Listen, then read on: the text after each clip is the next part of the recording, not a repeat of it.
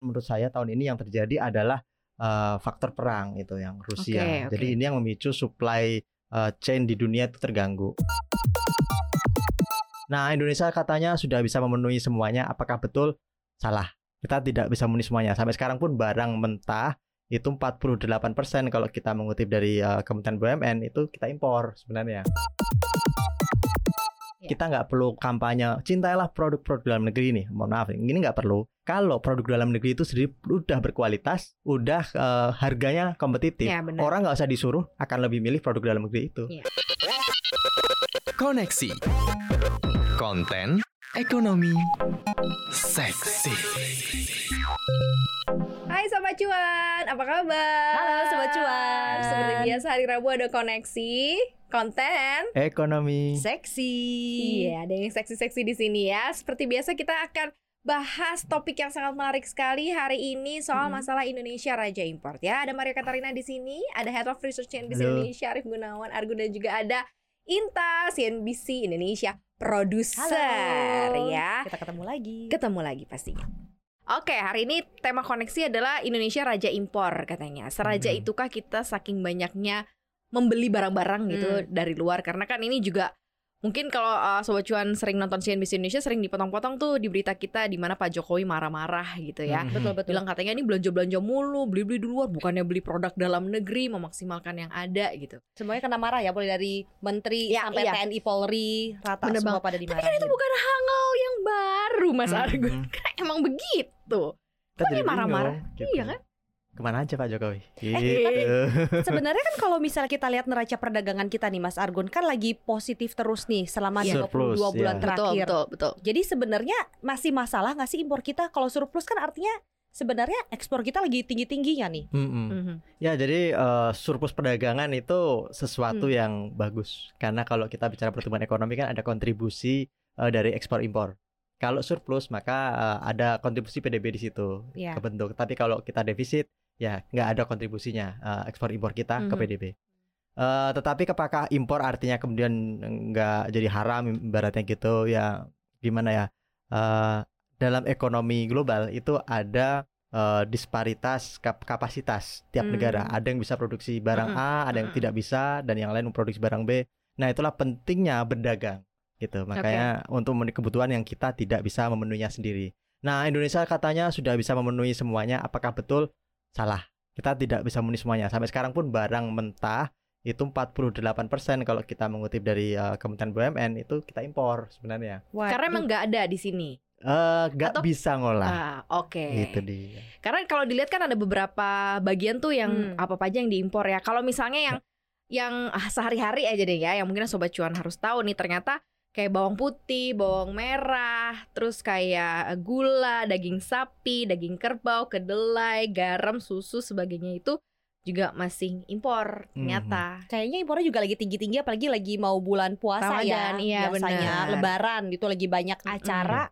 Ini pasti lagi tinggi-tingginya nih. Karena juga mungkin eh, konten dalam negeri atau produk dalam negeri kita kuotanya kurang kali ya untuk mencukupi atau ber apa sih bersuasembada gitu atau atau gimana sih Mas? Eh, kalau kali ini ada kombinasi faktor ya. Hmm. kalau kita bicara soal demandnya memang lagi meningkat. Eh, supply dalam negeri apakah tidak mencukupi? Ya itu masih debatable. Kalau kita bisa bicara data pangan terutama ya. Ini Mhm. kan kita sering ada data yang berbeda. Hmm. Kementerian bilang apa, Kementerian Perdagangan bilang gimana. Eh, tetapi kalau yang saya lebih eh, fokuskan menurut saya tahun ini yang terjadi adalah eh, faktor perang itu yang Rusia. Oke, oke. Jadi ini yang memicu supply eh, chain di dunia itu terganggu. Oke. Ada beberapa produk pangan dan yang terkait pangan dan energi juga salah satunya yang kemudian eh, harganya meningkat dan itu otomatis memicu kenaikan harga pangan di Indonesia juga gi- gitu. Mhm. Jadi saya pikir memang eh, supply disruption di Indonesia kalau kita bicara apakah produsen apa misalnya eh, bawang misalnya atau produsen padi di Indonesia pada gagal panen sejauh ini nggak ada gitu. Jadi Hmm. bisa memenuhi itu. disparitas harga juga mungkin yang lokal konten jauh lebih mahal gitu kali ya dengan apa yang diimpor ya nggak Jadi sih? mendingan impor gitu Ah, ya. ah, karena lebih murah katanya gitu. Iya, eh, itu juga. Kadang kalau kita impor produk ke beras misalnya dari Vietnam, itu katanya lebih murah dibandingkan dengan beras yang diproduksi di dalam negeri. Karena ada faktor pupuk di sana, ada faktor biaya produksi, biaya pengangkutan, logistik yang ke- eh, juga besar. Dan kalau dulu kita ingat kan pernah ada tuh kita bikin riset di CNBC Indonesia, eh, ternyata eh, mata rantai pasokan beras di Indonesia itu panjang, eh, tergolong panjang di Asia Tenggara gitu. Lebih eh, di Vietnam misalnya cuma empat, Hmm. Eh, petani, distributor, kemudian apa namanya eh, bukan distributor tengkulak, tengkulak ke distributor, kemudian Ya. konsumen misalnya Hmm. gitu. Di Indonesia nggak bisa tujuh gitu kan. Ada beberapa pemain di antaranya itu yang bikin marginnya jadi lebih tinggi, lebih mahal. Nah itu yang eh, jadi problem juga di Indonesia. Nggak cuma soal produksinya, distribusinya pun bisa bikin harga pangan eh, melambung tinggi Hmm, kayak mhm, gitu. mhm. Kalau misalnya kita lagi ngomongin soal pangan nih, Mas Mm-mm. Argun, apa sih Ya. yang pada akhirnya bikin pangan itu harus impor terus menerus dan akhirnya jadi komoditas politik? Ya, Maksudnya ini ya. kan jadi kayak janji politik dari Komoditas politik. presiden ke presiden Uh, dan nggak kelar-kelar. iya, iya, apa iya, sih iya. sebenarnya Mas Iya. yang harusnya paling pokok untuk paling nggak menekan impor pangan dulu deh? Kayak udah ada apa perjanjian gitu ya, makanya disebutnya komoditas uh, politik gitu. Janji-janji terus Bagus nanti banget kita pasti bisa swasembada. Tapi Iya, itu janji iya. dari presiden ke presiden Presiden gitu. iya benar-benar benar. Semuanya menjanjikan itu ya. Iya. Dan semuanya rata-rata kurang berhasil. Artinya ada problem itu setiap tahun berulang-ulang. Eh, karena yang disasar bukan problem strukturalnya, yakni di tata niaga. Ya, kalau tata niaga itu kan kita Hmm. bicara soal supply chain tadi. Hmm. Misalnya kayak beras itu pun ya tujuh itu apakah sekarang udah bisa dikurangi? Eh, saya yakin kok belum gitu. Eh, masih banyak eh, para pemain gitu ya di rantai tersebut yang tidak ingin diganggu gitu dan pemerintah seharusnya bisa merapikan itu melalui Kementerian Perdagangan. Tetapi Hmm. ya kita lihat eh, problem eh, serupa sering kali terjadi dan sekarang yang sedang ramai ya eh, minyak goreng. Tetapi kan Oke. ya itu alasannya ada aja katanya ya hanya beberapa ada mafia katanya. Tapi sekarang Hmm. kan mafia itu seperti apa ya barang yang bisa diomongin bisa dirasain tapi nggak bisa dibuktiin gitu. Dan kalau kita bicara hukum kan pembuktian gitu. Iya, iya, iya. Jadi ya sama eh, ketika kampanye ngomongin soal eh, barang-barang akan harga harusnya harganya Hmm. harusnya murah. Kita akan berantas mafia ya Hmm. kan mafia. Tapi sampai kemudian perjalanannya mafianya di mana itu sampai sekarang kan belum ketahuan. Nah, Gitu. kalau balik lagi kepada uh, statementnya Pak Jokowi ketika dia marah-marah ini lebih ke arah mana nih? Karena balik lagi kan ini menyasar ke semuanya ya dari kementerian, menteri. Ya. Yang dia mau fokuskan apa gitu? Dia bilang katanya beli-beli terus dari luar, nggak mau membeli uh, Hmm. dalam negeri. Kalau dilihat dari apa yang disampaikan Mas Argun kan sebenarnya ada reasonnya, ada alasannya gitu ya. Kalau kita lihat dari apa yang mau disampaikan Pak Jokowi ini maksudnya lebih ke mana lah yang ditekankan sama beliau? saat itu Pak Jokowi kan pidato di depan kepala Negara, eh, kepala daerah. ya eh, kepala daerah, iya iya Nah, iya. Nah itu dan juga BUMN BUMN. Saya itu konteksnya adalah dia mengkritik ke- kenapa kementerian ketika pengadaan atau pemerintah daerah ketika pengadaan barang dan jasa itu kebanyakan impor. Kalau nggak salah eh, beliau bilang berapa 80 90 persen ya. 90%. Tinggi banget. Kenapa demikian? Nah Pak Jokowi harus memahami barang apa yang diimpor gitu. Oke. Kalau di Indonesia ini kan eh, paling banyak itu kalau kita impor secara nasional ya bahan baku dan barang modal. Ini yang Hmm, hmm, paling gede. hmm. Kemudian baru kemudian barang-barang konsumtif. Itu Hmm. nilainya berapa? 5 persenan kalau tidak salah. Eh, tidak sampai 10 persen lah ya Iya. kalau barang konsumsi. Nah barang modal itu apa? Salah satunya misalnya komputer kayak gitu. Hmm. Atau mobil kayak gitu. Atau ya apa ya? Pulpen. Iya dan itu juga benar ya. Bener kan? Eh, artinya ini barang-barang yang belum bisa diproduksi di dalam negeri loh kebanyakan. Kayak tadi tuh komputer kita produksi ada, tetapi apakah kementerian bisa diwajibkan misalnya untuk menyerap produk dalam negeri itu? Sejauh ini belum ada kebijakan kewajiban seperti itu. Atau misalnya eh, mobil, mobil ya oke lah ada mobil di dalam negeri, tetapi sering kali kita lihat kementerian juga mengimpor produk-produk eh, otomotif ini gitu untuk untuk untuk eh, inventarisir mereka. Mhm. Nah, hal-hal ini yang saya pikir yang bikin Pak Jokowi geram. Kenapa? Yaitu kita sebenarnya punya ore- eh, punya pilihan untuk beli barang-barang modal dalam negeri. Kenapa malah masih lebih pilih impor kayak gitu? Ya satu sisi ada sih barang modal yang nggak bisa kita produksi saat ini. Ya kayak tadi itu komputer ya, ya ada sih misalnya beberapa Hmm. produk apa ya saya Hmm. agak agak lupa tapi teman-teman pasti eh, pernah lihat gitu ya produk-produk itu. Tetapi ketika bicara preferensi mau belanja itu ya belum tentu kita akan milih komputer tersebut karena kita bicara soal spek, teknologi, kemudian juga eh, ya ke purna jualnya, kalau servis dan sebagainya kayak Iya, gitu. iya. Dan ini yang mungkin juga harus diperhatikan gitu. Apakah eh, yang diimpor oleh kementerian itu sesuatu yang bisa disubstitusikan dengan produk dalam negeri? Kalau enggak ya eh, marah-marahnya Pak Jokowi takutnya tadi politis gitu ya atau bisa dibilang eh, apa namanya ya angin-anginan kayak ketika kampanye mengeluhkan soal impor dijanjikan swasembada tetapi pada akhirnya eh, persoalannya belum teratasi sampai sekarang. Neraca impor kita termasuk ke dalam kategori yang masih uh, wajar ataukah sebenarnya sudah over, sudah macam-macam nih. Artinya ada barang-barang yang nggak genah sebenarnya. Hmm. Orang Jawa bilang yang juga dibeli. Padahal sebenarnya kita juga bisa sebenarnya memanfaatkan apa yang ada di dalam negeri. Ya kalau di list kan itu ya ada dulu pernah impor cangkul misalnya, iya. kemudian tadi apa bolpen, misalnya. Hmm.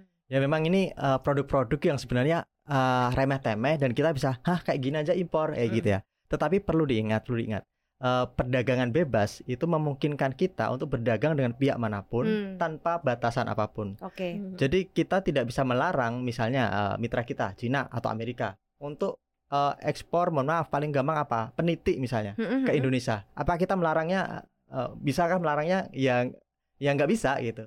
Karena emang eh, aturannya kalau emang produk itu sesuai dengan aturan, tidak melanggar apa pun gitu ya, bisa mereka masuk ke Indonesia. Nah perkara memenangkan pasar atau tidak itu kan persoalan lain. Gitu. Iya.